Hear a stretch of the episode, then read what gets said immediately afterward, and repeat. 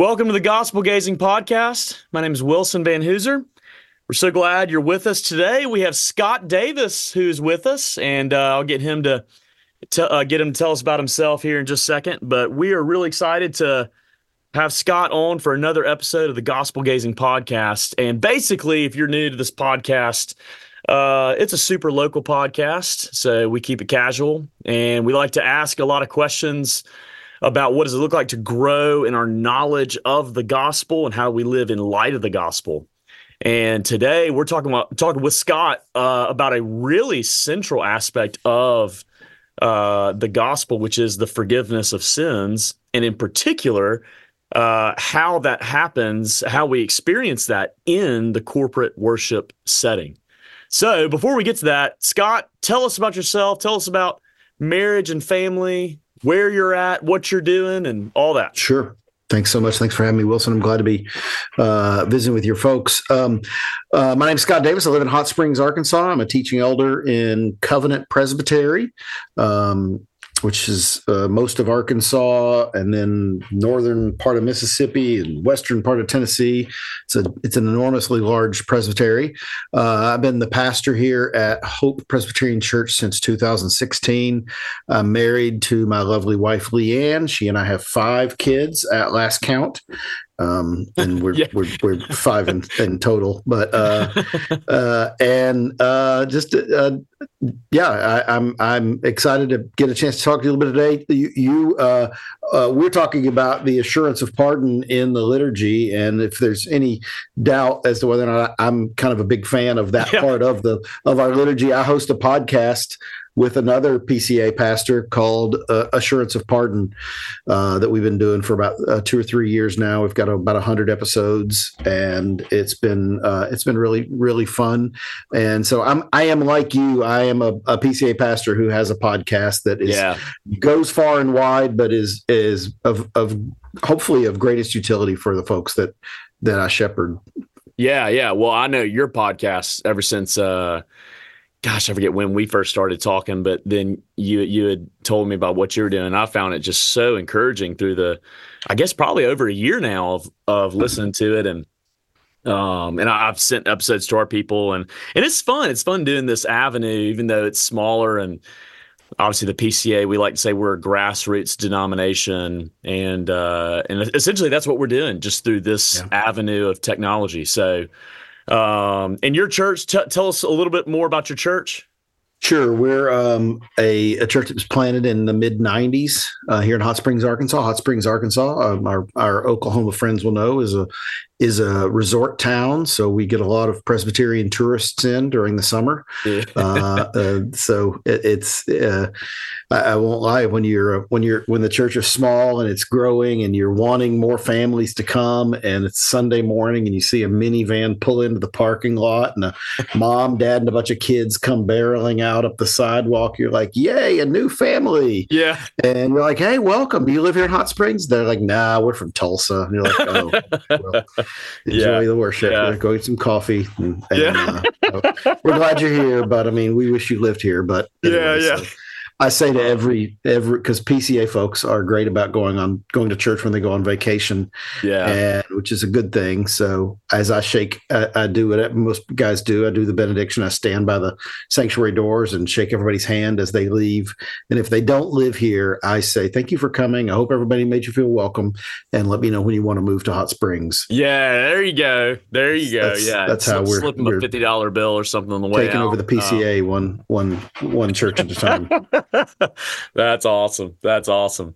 Well, we're excited to have you on here. And uh, obviously, you and I have had many uh, personal conversations about the gospel and ministry and uh, and and and even things like the assurance of pardon, and which has been so formative for me personally. So we, we were talking before this. Uh, th- this is, uh, in a lot of ways, a very selfish episode of me, but I know several of our people will really enjoy this topic. And uh, and really, before we get into what happens in worship when when there is the confession of sin and assurance of pardon, really, we need to take a, a step back and just talk about the importance of corporate worship just in the yeah. life of the Christian. So, can you tell us about why? Corporate worship is so important? Yeah, that's a great question. And it's a great question because, uh, unfortunately, and I don't know if it's because of Christian broadcasting or Christian publishing or whatever, um, ha- ha- the, the the internet, uh, it's so easy to take in Christian type content, like a podcast, Yeah, like Yeah. like watching YouTube videos and things like that. And and uh, as a result, so it's it's it's as hard, it's as problematic as it's ever been because because a person can can consider themselves to be a a serious student of the Bible, a serious Christian who loves Jesus, and feel completely at ease omitting themselves from the corporate gathering of worship. Um, and because the the there's so many places I can get you know like uh, so this I don't know what this conversation looked like in the in the 1700s but now you've got guys that listen oh I listen to Sinclair Ferguson's sermons on on on the internet every Yes. day and I just yeah. and and so you get a lot of things and this is predominantly huge in the Bible Belt where you Mhm. uh, where you have a lot of guys who say, you know, uh, uh, my Bible, G- I got Jesus and I got my Bible. That's all I need. And I will often say, well, if you read that Bible, what you what that Bible will tell you is that the is that that's not all that you've been given. You've also been given a local congregation of believers. So you can't Very good. you Yeah. can't make sense of the New Testament um, apart from a local gathering of, of believers. Yeah. And, and I'll say this: the other thing that I have people do is you have people. Sometimes you'll have somebody in the community. Maybe they're the maybe they're that you've made a contact with, a bank teller or someplace, somebody that you know, and they know you're a pastor, and they will ask you for some biblical counseling and uh, for some counseling. They'll ask you for counseling, and you for maybe for their marriage. And I say, um, "Well, thanks for asking. I appreciate that. Uh, why are you asking me?" And they will Yeah. always say, "Well, because we know you're a pastor." I'm like, "Okay, yeah, well, uh, that's true.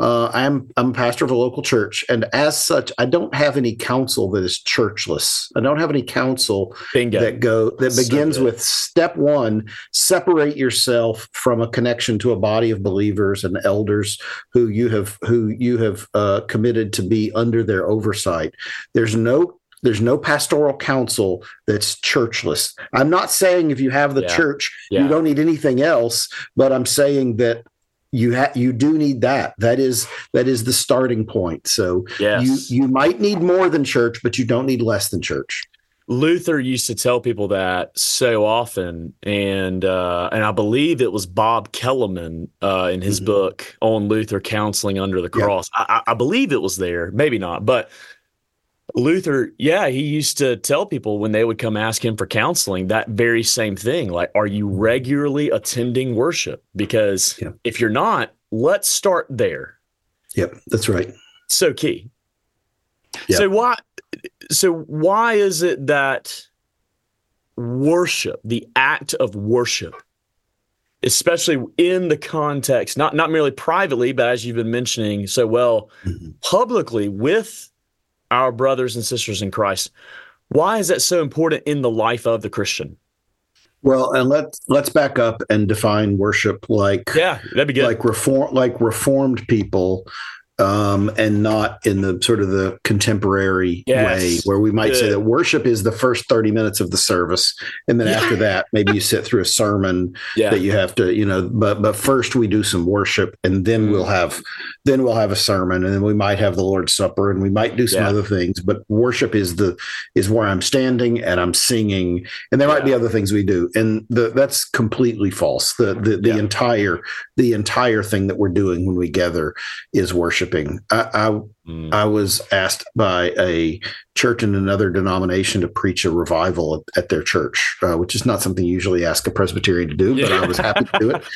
And they said, they said, um, we only want you to do like a 15 minute sermon. And I was like, oh, and they're like, well, Yeah. because our, because our church, we're really, we like to spend the bulk of our time worshiping. And I thought, what in the world are you, are you thinking that when the people of God are gathered in the house Yes. of God, that sitting under the teaching and preaching of his word is not first and foremost worship? Yeah. where whereby we are through our uh, through our attitude and our and our our open hearts and minds being uh, submitting ourselves to the to the scriptures being open to us and and being brought to bear on us how is that not thoroughly worshipful how is that not yes. just worship in the first order um, so mm what we see in uh, we you know in, in the PCA in the Reformed tradition we we talk about the regulative principle of worship, and the opposite of the regulative principle would be the normative principle, and that's those are seminary words, but um, one way to say it is the regulative principle says we don't do anything in our corporate gathering that we don't see depicted in the pages of Scripture. Uh, the the that's uh, everything is a red light unless Scripture gives you a green light. Is one yes, way you might. Say. Great example. Um, the normative principle says we can do anything we want to unless Scripture specifically says don't do that, which is you know, uh, we, we reform types would argue, well, that's how you end up with a water slide into the baptistry and yep, yep, uh, yep. and a and a fog machine and a bunch of silliness yeah. because you go, well, the, the, Bible doesn't say we can't have yeah. a fog machine, so we may yeah. as well. Um, and so, um, which is uh, sounds almost like a child saying when their parent says, "Why did you, you know, why did you rub mayonnaise well, you all over the bathroom?" Tell me I couldn't do it. right? Yeah, yeah. Uh, and so it's it's just absurd. Well so the the regulative principle says we only do things in worship that we see depicted in the new testament. And, and to give you uh, maybe sometimes folks in the bible belt like you and i are can understand the regulative principle is there is uh, what I would call an overcooked regulative principle that our Church of Christ friends use, where they say yeah. we don't see musical instruments in the New Testament, so we'll have an a cappella worship service. And yeah. so their regulative principle is really, really tightened in to just the New Testament and so mm-hmm. I would contend that's a regulative principle, but it's a it's an overcooked, overinterpreted, overapplied, yes. narrow yeah. version of the regulative principle. So anyway, those are just, I just want to kind of throw a few things out there on the that's table great. of that worship is not just the singing, worship is not just the praying, worship is the gathering, worship is the is the fellowship, worship is is sitting under the preached word, and worship yeah. is the sacraments. Yeah. And, why do we why do we need that corporately, um, we don't have a we don't have a context in the New Testament for really anything that's not corporate. All, all, the letters, all of Paul's letters are written to congregations, uh, yes, with the exception of, uh, of, of, say, Timothy, for example. But I mean, to the Church of Philippi, to the Church of Corinth, and Rome, and Colossae, and and so on and so forth.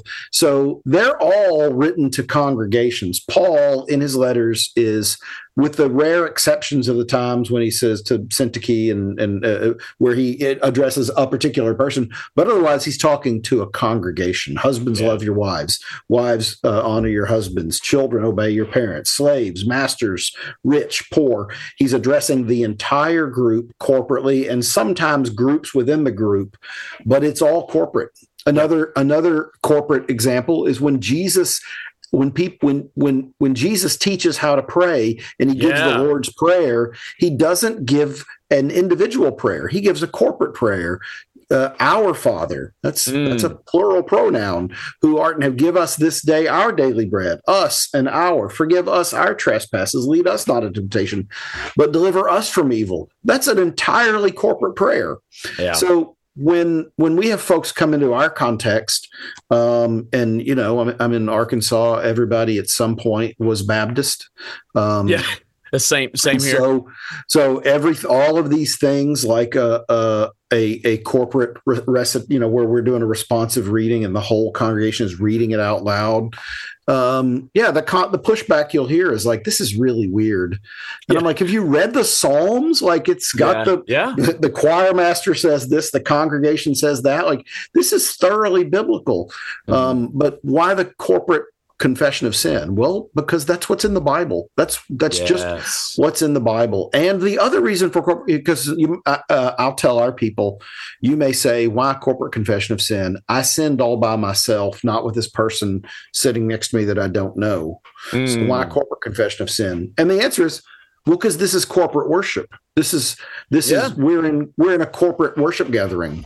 You yeah. and so we're, we're same reason you're singing next to this person Um, same Yeah. same reason. Oh, that's a great breaking bread example. Yes. right where it's corporate singing it's it's we're all taking the lord's broken body and shed blood we're all gathered here together we are a congregation who is in the biz who is congregating that is we're, we're, we're together and Yeah. so we see so anyway so I, I i i can go on and on and on but i mean it doesn't it takes about 30 seconds of explanation to explain why all of these corporate things because it's biblical Yes. and that's what we're doing right now we're not you're not in your prayer closet Yeah, exactly. I mean, and I think that is so key. And and we could, whew, we could.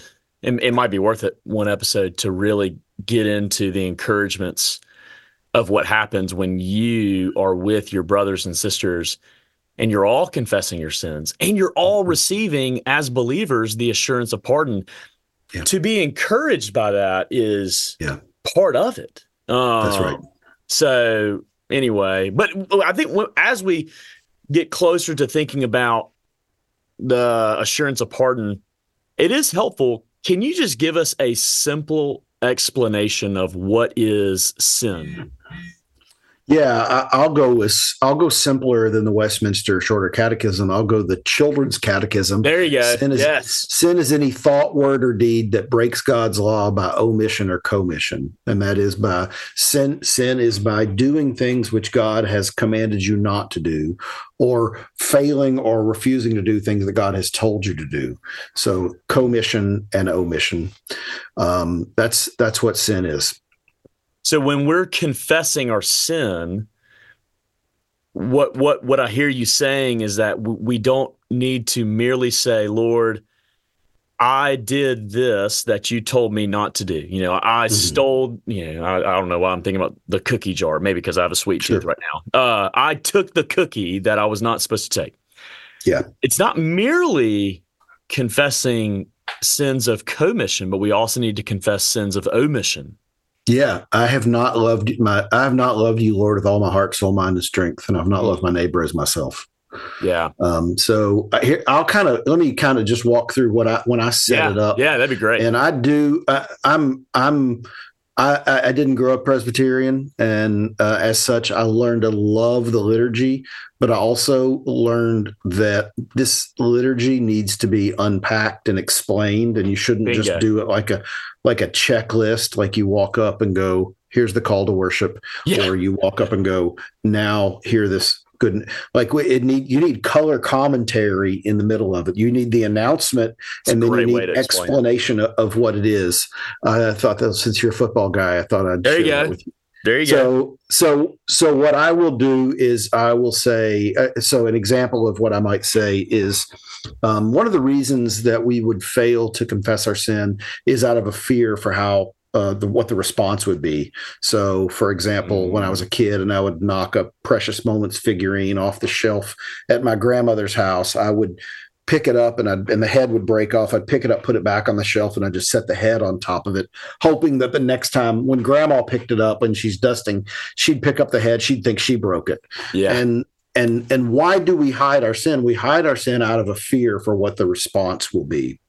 Um, but as Christians, we need not hide our sin because we actually know what the response is, and the response is actually, first of all, the response is is is more wrathful than we think it would be, yeah. uh, and it has already been satisfied by Jesus Amen. the be- because we believe that the punishment that this sin that I committed today has already fallen on Christ, because I, I know that and trust that, I can then instead of hiding my sin, I can do as the writer to the Hebrews says, I can come boldly to the throne of grace, mm. confessing my sin out of not not not out of some sort of brazen uh, um, um, cavalier attitude, but confessing it because I I trust that that on the cross God made him who knew no sin to be sin, so that in him I may have the righteousness of God. That that that Jesus was that the record of debt that stood against me with its legal demands was nailed to the cross.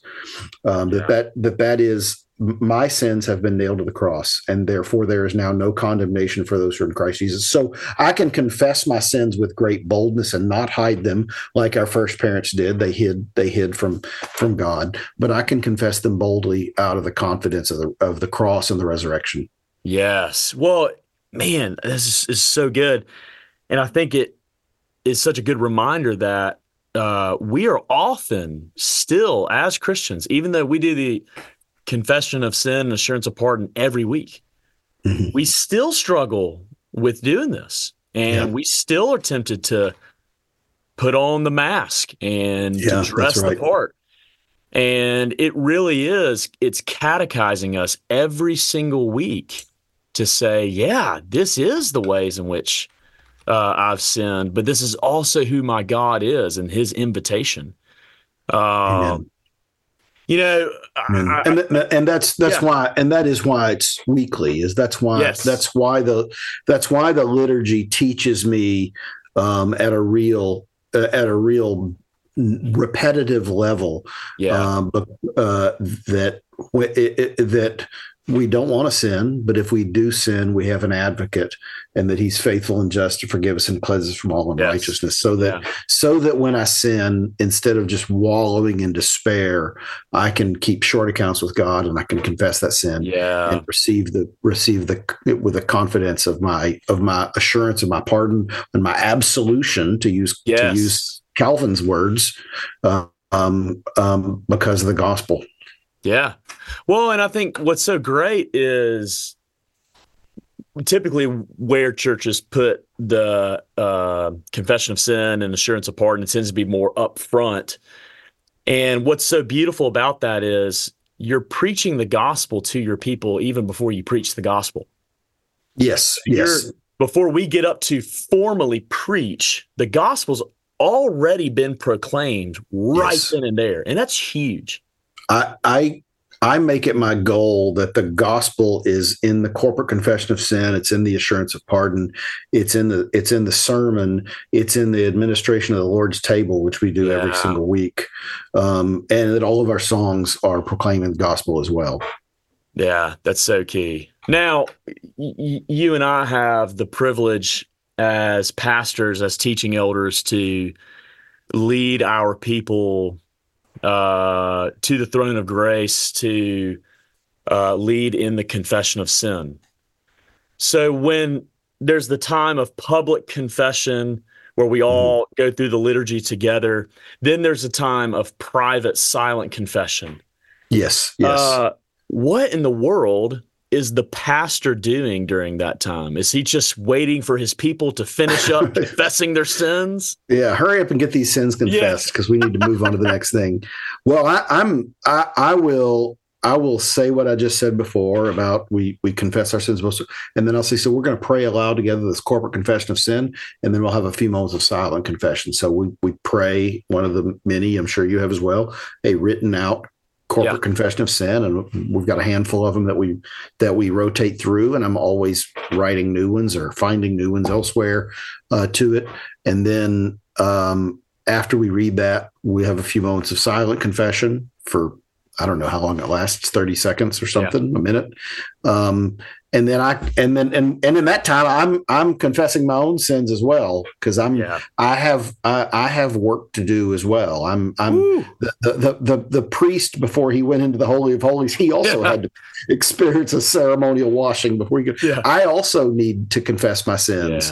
Um, and so uh, I'm confessing my sins. Hmm. Um, but then I will I will close out that that silent period by saying, Father in heaven, we come before you today, confessing that we've sinned against you and what we have done and what we have left undone. We've not loved oh, you with good. all of our heart, soul, mind, and strength. We've not loved our neighbor as ourselves. We have looked with lust and been adulterers at heart. We've hated our brother or sister and been murderers.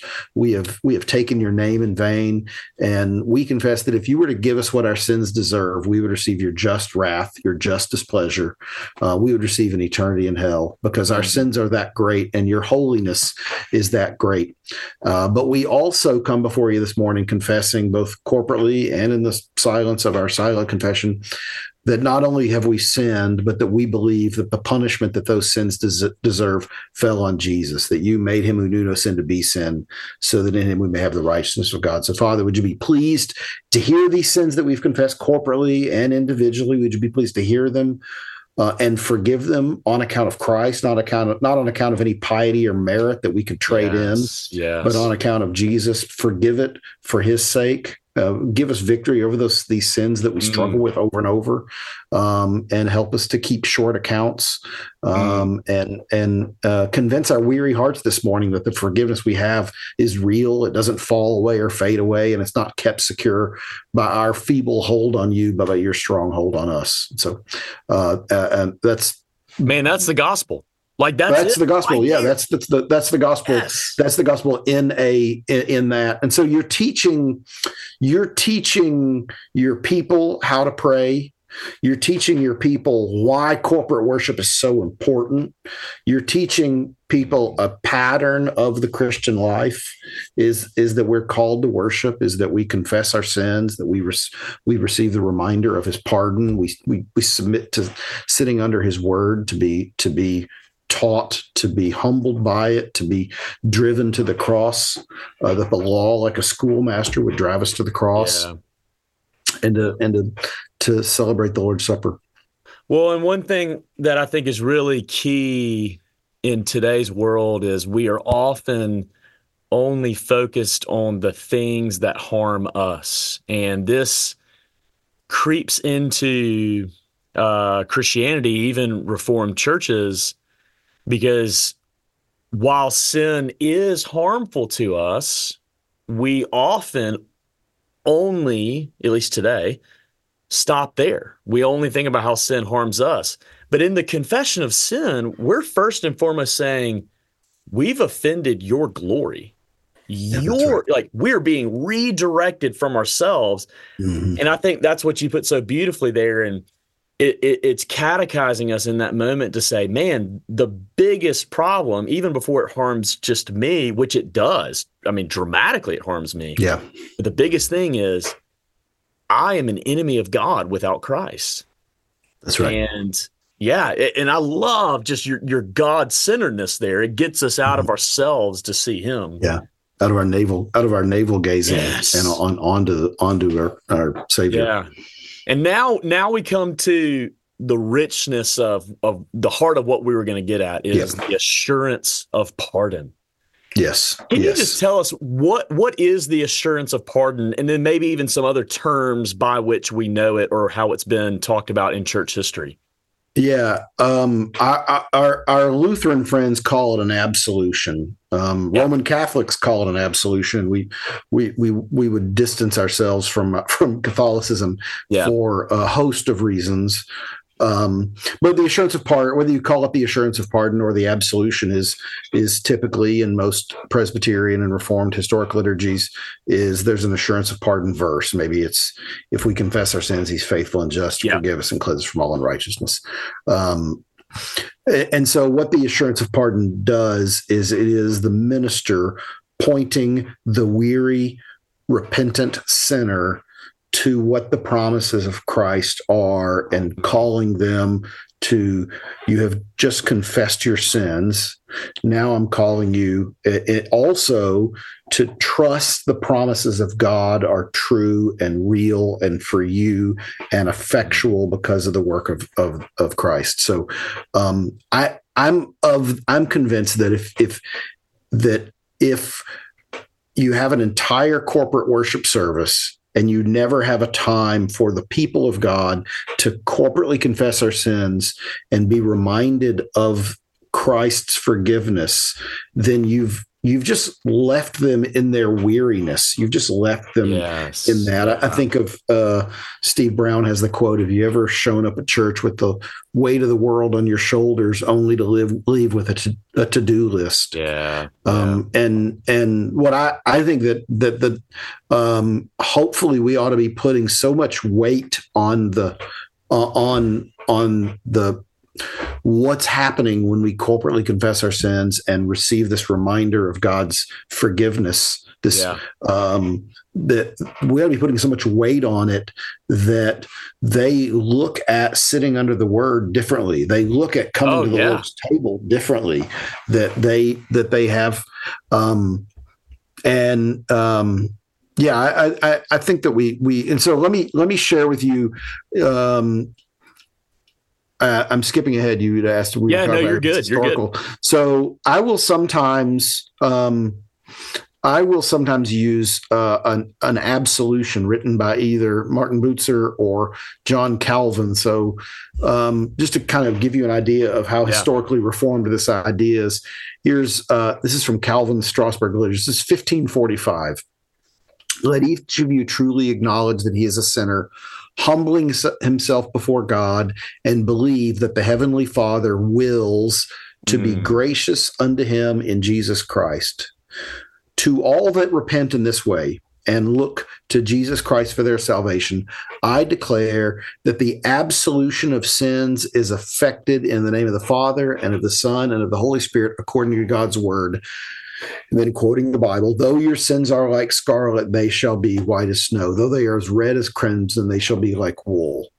So that's Beautiful. that's what that's from Calvin's liturgy. Uh, uh, yeah. Bucer would would quote First Timothy one and say, "This is a faithful saying and worthy of all acceptance that Christ Jesus came into the world to save sinners." And then Bucer would say, "Let everyone with Saint Paul acknowledge this in his heart and believe in Christ. Thus, in His name, I proclaim unto you the forgiveness of all your sins and declare you to be loosed of them on earth, that you be loosed of them also in heaven in eternity. Now, that language there, Wilson, of uh, he, of loosed of them on earth, that you may be loosed of them in heaven. Where where is that coming from? Well, that's that is the the famous keys to the kingdom. Yes, good where where Jesus says, "I give you the keys to the kingdom." Yes. Uh, and and so, who do people say that I am? Some people say you're John the Baptist. Some people say you're Elijah.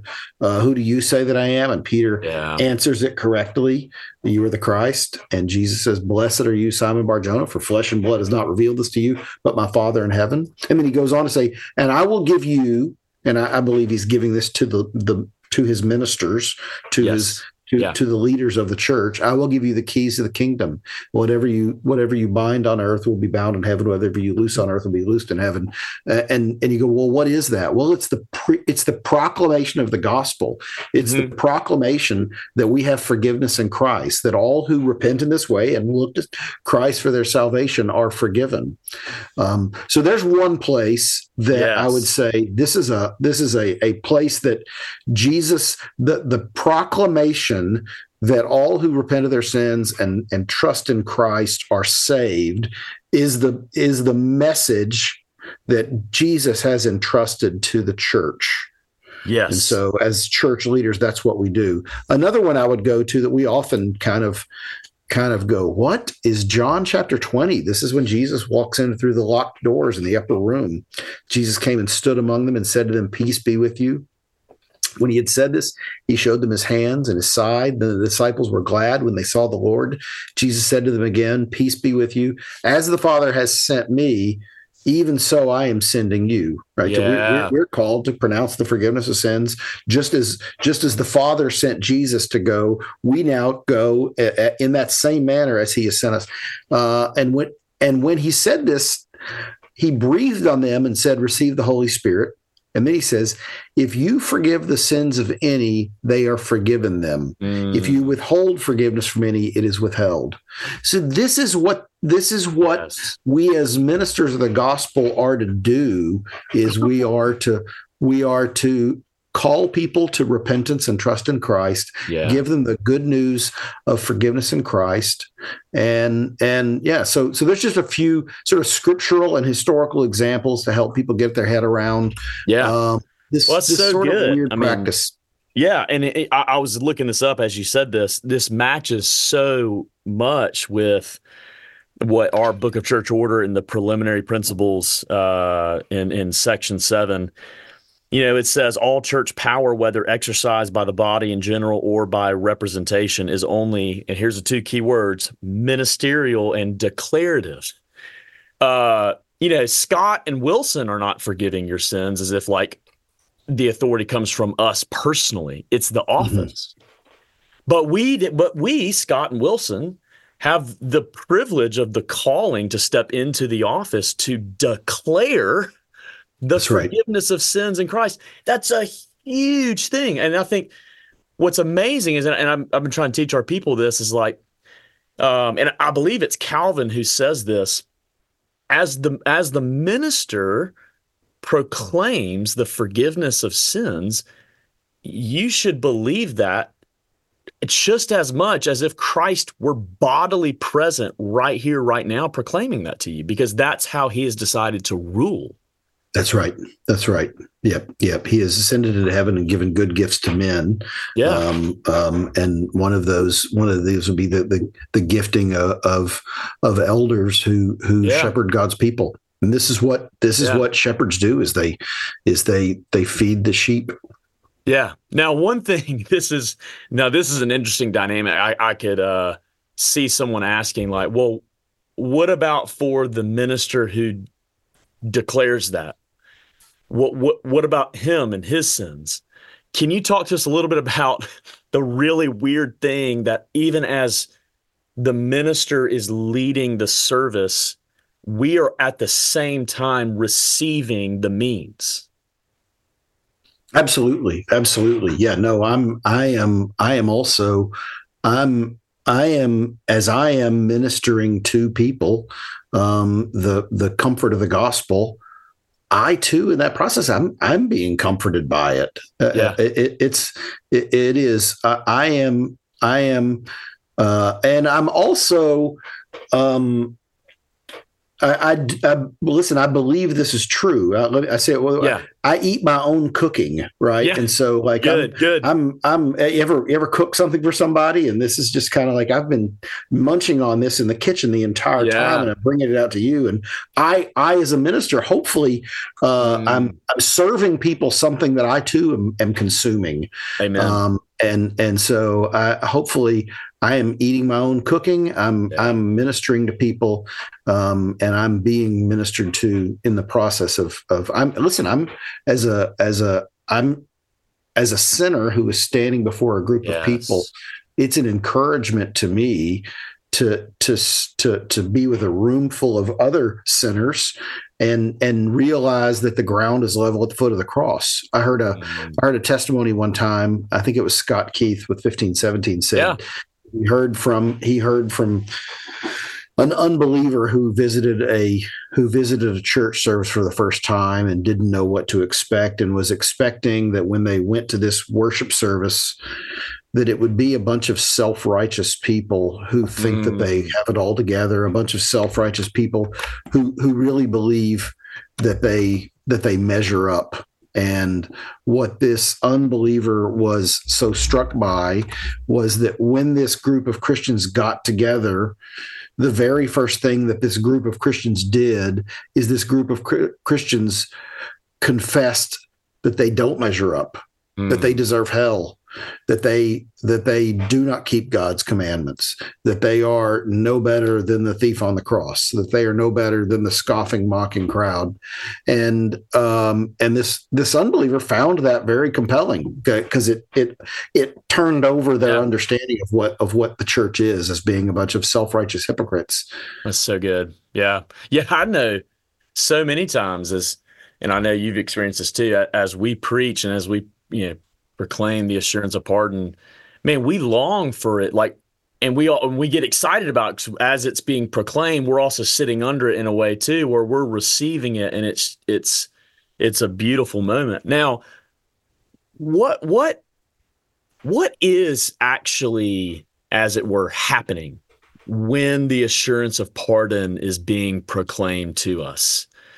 Um, in some ways, it can kind of remind us of when it's pronounced that uh, someone is husband and wife. Uh, you know, Mhm. it's not like you see stars appear and all. You know, Yeah. what what what's happening in that declarative moment?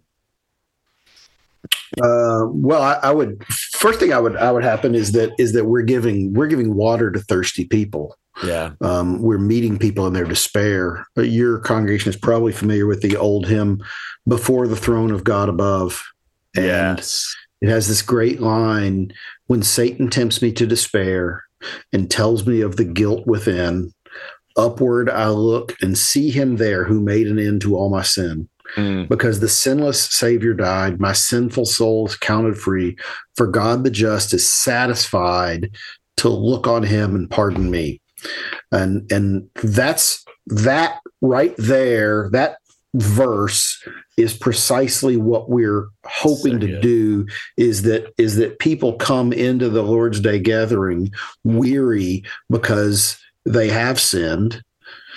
And Satan has Satan and the, the, the world, their flesh and the devil have have convinced have led them to despair because that's all that that's all that the the the navel gazing will only will lead me to pride or despair but it will never yes. lead me to a, an accurate v- v- picture of myself and so i know that on sunday morning i don't know what everybody's week looked like but i know that i know that they are weary sinners who need the hope of the gospel yeah. and so i'm I, I hope that i'm soothing consciences in a in a in a biblical way that points yes. people to to trust in Christ. Yeah. I've I've tried to tell our people before that when when when they receive the assurance of pardon, uh, you know, to to know to you know to think to yourself, okay, when you leave here, bank on one thing, like when you leave here, no matter what's going to happen the rest of the day, the rest of this week, you need to remember this. Kind of kind of like a marriage. You need to remember this has been declared. And in Christ, this is my reality. Yeah. Um, and that that really is so key because we we suffer from spiritual amnesia. Yes, so, that's right. So easily. Now, yeah, is is maybe someone's new to this type of liturgy? Mm. Uh, maybe maybe they're coming from a church where there is kind of like a fifteen minute kind of sermonette, uh, and but there's 45 minutes of singing. Mm-hmm. This kind of feels like, and I'm putting words into this caricatured person's mouth. Uh, this sure. kind of feels Roman Catholic. What yeah. y'all do? Yeah, uh, I I have a uh, I struggle with with that you've heard, you're saying that because you've you've heard it and it and and I'm bristling at it because I've heard it as well. yeah. Um, and I um, I don't know. You know, I'm watching you on screen here drink a bottle of water. You know who yeah. else drinks bottles of water? Al Qaeda. Yeah. um, um, right. Like it's it's, it's yeah. It is. Um, um, it's it's not I understand why people say it because yeah. we've we we are convinced you you can find that sort of pushback just with the word catechism. Yeah. Is yep. a catechism and they'll say like, "Oh, that's that's what Catholics do. Well, I mean, yeah. you, you, know, so do Methodists. There's, there's a catechism for every single uh, Christian faith exactly. tradition. It's literally just a question and answer format yeah. for for anything, and and so the the corporate con- the question is not do roman catholics have a corporate confession of sin? The question is is it biblical? Is the way that we're doing it biblical? Um, and um, and it, it, does rome have a corporate confession of sin? Yeah. Is it the way we do it? No. Uh, not precisely but um, but you know a broken clock is right twice a day. Yeah. And uh, and and there's the, the they also sing in roman catholic churches and we yeah. sing right? The, the the the they pray. They have but the, the that's not the that's not the right question to ask. The yeah. the question is is is a liturgical service biblical? And, and, i contend that it is. And i'll say this uh, to to backtrack a bit. The the the the call to obedience the mm-hmm. call the call to walk in a manner that's that that uh, is befitting a christian is out of the backdrop of the forgiveness that we have. Yes. Look at the, the gospel getting proclaimed throughout the first 12 chapters of Romans. And then yep. Paul says, therefore, in view of his mercies, present your bodies as living sacrifices.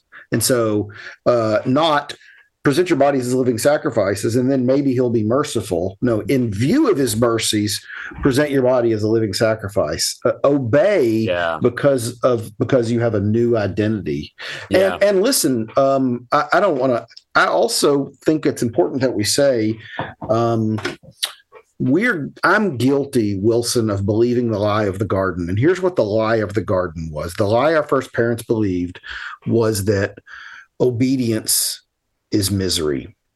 is that is that Yeah. the, the the serpent wanted Eve to believe you can have the joy of what I'm inviting you into, or you can stay within this sort of narrow fence that God has fenced you in. Yeah. But God doesn't really want you to be happy, and that's why He's calling you to to to to to keep yourself from these things. yeah. That's a that is the that's the original lie. I think when you when you explain it that way, you you that that the original lie is believing that obedience to God will make me miserable, Mm, which is what Eve was convinced of. God is did God really say that? God doesn't really want you to be happy. He's holding out on you. If that's the original lie, that's still the lie that I believe every day. That I still believe every single day that that and but the what we find in our weariness when we sin is that nothing in my life is better because of my sin. I don't have a single Yeah. relationship that is healthier because of my sin. Mm, my relationship with my with my workplace and my employer is not helped by sin. My family life is not better. My health is not better. Sin sin is destructive and chaotic and it makes all things worse. Um so we we want to we want to place all that out there and we also want to say which is one of the ways you can say your sin is destroying you it's Mhm, destroying your mhm. relationships it's destroying it's destroying your family and it's and it's soul destructive uh lay down your sin and run to christ yes. Amen to that. Yeah. Well, and the the freedom you have to you know when when when you know that there is you know the sufficiency is totally in Christ that really does such a spiritual work on your heart where you really do as Paul will talk about in Galatians 5 you stand firm in that freedom and it propels you into which is where he's going to build in his argument to the fruit of the spirit. That's right. And into a community where actually in light of the freeness of grace you're going to seek to restore people and carry their burdens it, it, it does such a work in us where it promotes genuine holiness and godliness and uh, it's never that either or it's always both and but Amen. there isn't there is an order to it Yeah. um now now positively why is this so important for us to do every week you've been hitting on this a little Yeah. bit already but Yeah, well, reason it's important for us to do every week is because is because um, we we we sin every week. We we are we come we show up at church uh, wearied by the world, our flesh, and the devil, um, and we we are. Uh, I need like, uh, and this is a dated analogy, like a clock that has to be wound over and over again. Yeah. I, I I need I need the ministry of the gospel. I need the ministry of all the means of grace, right? I need that that God has given me. I need those the way hungry people need food and thirsty Yeah. people need drink because I am strengthened and encouraged by those things. Um, and they they are they are good food on my journey through life that that that help me that help me um, move through the week. So on the first day of the week, God arraigns his people into his house on his day. yeah And when we, as God's people, come into his courtroom in his house on his day, called by him, we we are we confess our sins and our unworthiness. We receive the the we receive the encouragement that on the cross Christ has has paid the penalty that our sins deserve, and that we are cleansed, forgiven, adopted, redeemed, reconciled Mm, uh, um, uh, all of the all of these words that that the, that the New Testament uses to describe our our status as believers. Um, uh, we sit under His preached word. We hear we hear Yeah. what what uh, we sit under His preached word, and we all we receive the the sacraments. We receive we Yeah. receive. Um, And so I'll, I'll throw my my two cents worth for why I think that Come on, weekly man. communion. Weekly communion is is. Uh, do you do, do weekly communion at your church? We do. We do every other Okay. week, uh, but it's definitely week. been in history. So uh, yeah, Well, I'll I'll uh, I'll I'll I'll go ahead and give my my my come uh, on, man. Yeah, my, my sales pitch for it. Um, um, but most of the most of the evangelical world, Protestant world, is on a starvation diet when it comes to the Lord's table. Um, and it, it's here's the thing that, and so if we talk to most of our Baptist friends, they would do it quar- quarterly yeah, or less yeah. than that. yeah, And one of the things that we we sort of um, in a snarky way can be guilty of snickering at is your um, your your Southern Baptist neighbor who their their teenage kid goes off to church camp. They've already been baptized. They got baptized when they were eight. Yep. Um, but they go to church camp at 16. And by the time they get to 16, they've done some real sinning yeah, and uh, they feel like yeah, um, not not just stealing from the cookie jar. yeah, And they hear, fortunately, they hear some some fiery gospel centered preaching that Mhm. convicts them of their sin and calls them to repent and trust Jesus. And they come home from church camp um, more convinced that they belong to Christ than ever yes, and they and they what do they do over and over again as a as a is they they get baptized again yes, and yes. in my in my presbyterian snarkiness i would my first thing would be to say that's terrible don't do that you've already been baptized one lord one faith one Yeah. baptism not Yeah. one lord one faith several baptisms yeah, yeah, and so I, I, what I used to do is I used to like scoff at that. I used to say, "Oh gosh, that's so silly. How, why, why would does anybody get circumcised again in the Old Testament? I, I bet they didn't. yeah, Um, then, then what? But here's the thing: it is it is good and right that this young person who has come to Yes. a a refreshed understanding of their both their need for Christ and God's provision of Christ Mm. it is understandable that they have this desire to engage in some sort of sacrament that yes, that placards that that encourages them in that it's just the wrong sacrament this is, this is what Bingo. the lord's table is for the answer Yes. is not go get baptized every time you have this sort of fresh realization that jesus is enough yeah, that I'm a sinner, but Jesus is enough.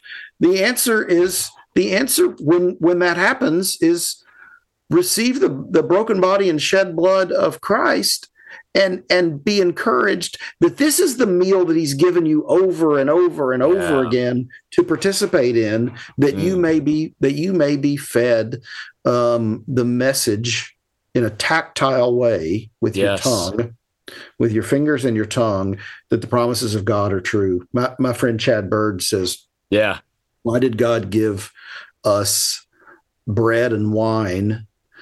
Uh, um, he could have given us something else, right? He could have, you know, he could have said dance the hokey pokey or whatever. Yeah.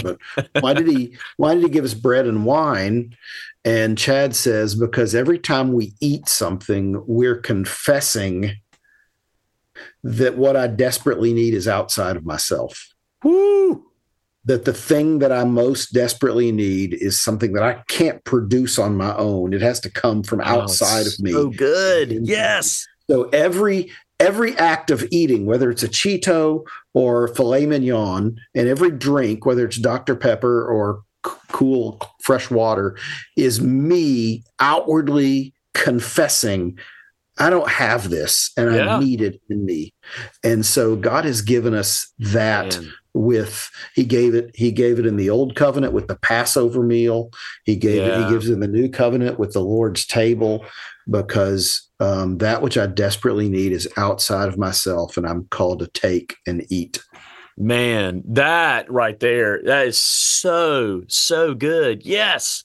Uh and and that that's essentially what what really we could put the theme on this whole episode so far is so much of this is learning to look out of ourself. It is that Latin phrase extra nos. extra And nos outside of to, ourselves to to look upon Christ and to fix our faith upon him because as uh, you know, Sinclair Ferguson's great book, uh, The Whole Christ, is you know, we find everything in him. These things are never I, I like to compare it to uh, like at basketball games. Uh, sometimes they'll have like the T-shirt cannon, and mm-hmm. you know they'll yeah. fire up the T-shirts. yeah, yeah. And and uh, I like to tell people, you know that that's not what justification and sanctification is, where Jesus is up in heaven with like the salvation cannon, and he's like, "Who wants some justification?" You know, it's like no, he he gives himself to you. It, it's these things are only there as Paul says in Ephesians, they're in him. And uh and which which gets us out of ourselves and looking to him. And I think that's that's beautiful um truths there from but what you're saying and from Chad as well. Now, it, it, this assurance of pardon is it adding to the work of Christ? No, by no means. In fact, I, I would I would contend that the failure to do it is is subtracting from the work of Christ because I would I would say the failure to do is to leave people is to leave yeah. people in their misery is to mm. leave people to um, pull themselves up by their own bootstraps. What what I'm prone to believe in my sin, like that clock that needs to be wound yeah. over and over. What I'm prone to believe if if I'm if I separate myself from a balanced Christian diet uh, of, yeah. of word and sacrament of fellowship is that I'm is that I'm saved by grace, but I'm kept safe by my own obedience. And Michael oh, Horton man. says Michael Horton says that's not grace, that's 90 days same as cash. you, you yeah. know, I could go to Best Buy um, after we finish recording, and there'd be these big signs right at Christmas time 90 days, same as cash. And we could take home a big screen TV and a washer and dryer, take them home. And in 90 days, if they don't get some money, they're going to come with a big blue truck and they're going to take them all away from us. Yeah. Because it was like we got them by grace, but we keep them by our own merits. Yeah. Um, yeah. And, and what, what I can tend to do if I don't have the confession of sin and assurance of pardon is I can think that the answer to white uh, is just I got to white knuckle my way through the Christian life and just kind of keep it between the mustard and the mayonnaise and and and rather than being reminded that on the cross Jesus has paid the penalty that my sins deserve. Yeah. Um, and that and that that that realization, that understanding is is what is what changes my heart yeah. is that God uses the preaching of the gospel to change me. I need the regular preaching of the gospel. Yeah. So I, I, think corporate confession and assurance of pardon is not adding to the gospel. It is the gospel. It's yeah. you're a sinner. Christ is enough. Confess that you're yeah. a sinner. Believe the gospel today as mm-hmm. you did as you did when you walked the aisle at a revival 20 years ago. Believe it today. Yes. And you know, as the old as the old hymn says, uh, are you washed in the blood of the Lamb? Where it says, Are you fully trusting in his grace this hour? Um, and and that's that is precisely what we're calling people to do is fully trust in his grace this hour. Yes. Yeah. That is so, so good. It's rich. Yeah. Now, you, you've been mentioning this a little bit too, but how have you seen maybe your church or other churches? How have you seen them grow in godliness through these regular rhythms of mm-hmm. public confession and absolution? Yeah, yeah. I've I've had people come and see come to one of our services from a from a Baptist or a charismatic background, and it's very different that we uh, that we're having a corporate confession of sin and that we're having weekly Lord's Supper. And, you know, the first time they're kind of like Peter saying, This is a hard teaching. Who can bear it? um, yeah. It's like, uh, uh, Well, are you going to leave? Well, no, I think you have the words of life. Um, and, but what we have found is that is that people are what what we've been encouraged that the Lord has been doing is that is that people are coming and they've been in a sort of programmatic view of the Christian life.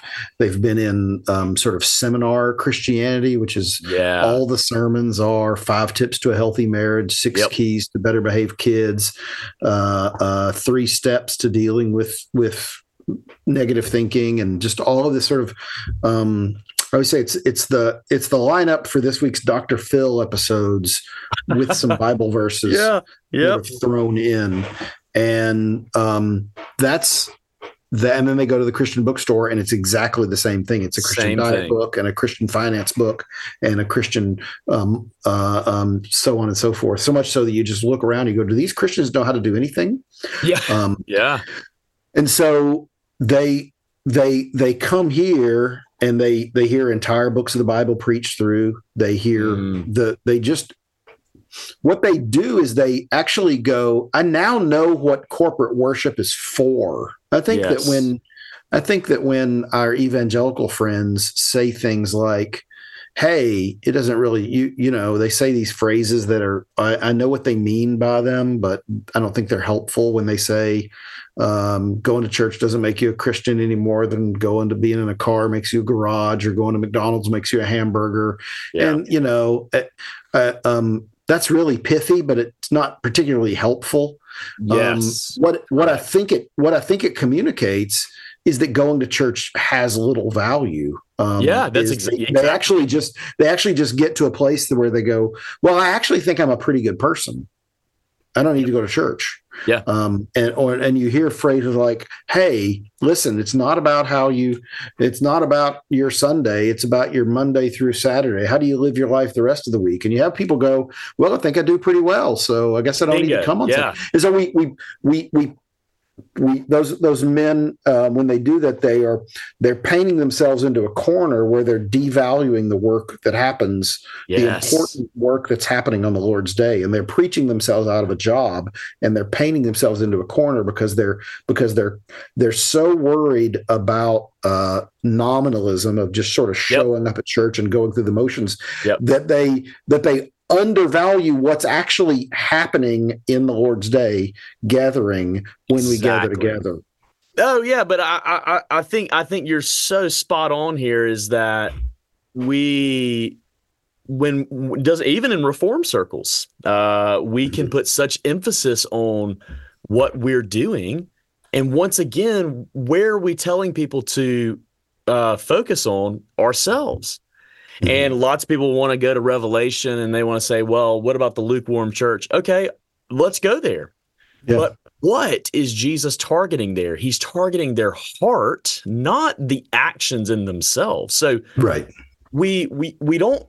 Yeah, I, I think when people are tr- wanting to make sure they don't have a lukewarm congregation or whatever it is, and while that's a good concern, the problem is they only talk about the actions Mhm. and the action of going to church, being in worship regularly is that's actually what every mature Christian would would do. So don't look Yeah. down upon that. Right, right. That's exactly right. Is is is um is is it possible to show up at church uh, uh, at a liturgical church and uh and just sort of go through the motions? Yeah, it is. Yeah. Is the answer then we ought not have any repetitive motions? By no means, right? I mean the the this is Good. what you Yeah. um the the when when the topic of regular weekly communion when a when a, a session is introducing to their church hey we're going to go to weekly communion they Yeah. will the congregation sometimes will say well i don't want it to lose its specialness. Mm, and i and you know sometimes the answer is well there's a few different answers. One is well does corporate worship get lose its specialness? Does singing? Does fellowship? That's good. does That's good. prayer? Um no Yeah. uh, they are special and so we do them with frequency you would never say to your wife we're going to only uh, uh, kiss Yeah. quarterly because i don't Yeah. want our kissing to lose its specialness no Yeah. you, your your spouse would say well no it is special and therefore we should do it often Yeah. um, yeah. And so now, does that mean, therefore, that because I just gave a whole bunch of good reasons why it is special, does that mean that it's impossible for it to lose its specialness? No, it can, It Yeah. can, and all of our preaching and all of our all of our uh, uh, our our uh, administration of the sacraments should always be speaking to that. Should call Yeah. people to wholehearted engagement uh, and and trusting that the Spirit is is is is active in the in the process of all of that. Yeah now, I, I think one thing, and uh, this is a helpful question. Lots of times, we and our people, they come to worship and they go through the confession of sin, assurance of pardon. But I'm still struggling to believe that I really am forgiven. Mm. What what role then is there for going to visit with my pastor one on one for for this? Yeah, yeah. Um, I would I would point to a few things. One is I would um, it is not the, the the the sort of the volume or the intensity uh, of my faith. It is the object of my faith. Good. Um, so uh, Keller has this illustration. I believe it's Keller. Of imagine you're being chased by a bear through the woods, and you come to the edge of a cliff, and you're going to have to jump. And there's a couple branches on this cliff facing. I'm going to jump and grab a hold of one of these two branches.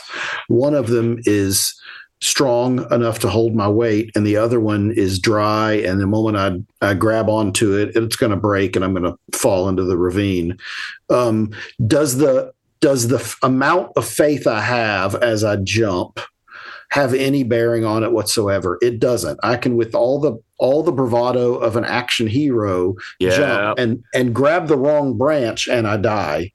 And i can with much fear and trembling jump and and grab the right branch. And so the first thing i would say is is i would want to i would want to unpack in conversation with this brother.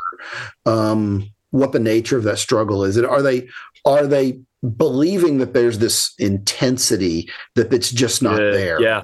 and and if that's it then i would want to pull them out of that that's ultimately still navel gazing that's faith Yeah. in faith itself not in the object um and and so um i would and then i would i would so I would I would continue preaching the gospel to them. I would pre- continue preaching the gospel to them and pr- continue calling them to rest with Christ and and and call them to to um and believe that faith comes by hearing and hearing by the word of Christ and that God Yeah. creates faith in the hearts of his people as the gospel is proclaimed and um if you're struggling to believe that you're forgiven then confess that as well because Yeah. unbelief is a sin unbelief is also a sin so Yeah. add that on the list and confess that and ask god to help my unbelief lord i believe help my unbelief Mm. um, that's that's i suppose what i would start Yeah. with and that's as generic as i could be without talking to that that person Yeah, yeah, yeah, yeah, yeah.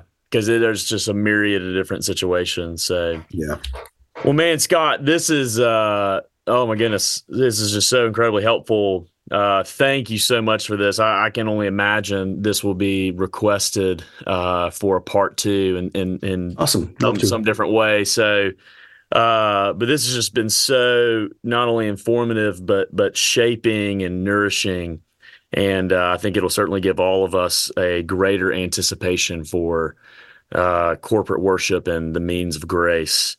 So, thank Praise you for joining us on the Gospel Gazing podcast. And uh, if y'all ever find yourselves in Hot Springs, Arkansas, go visit Scott.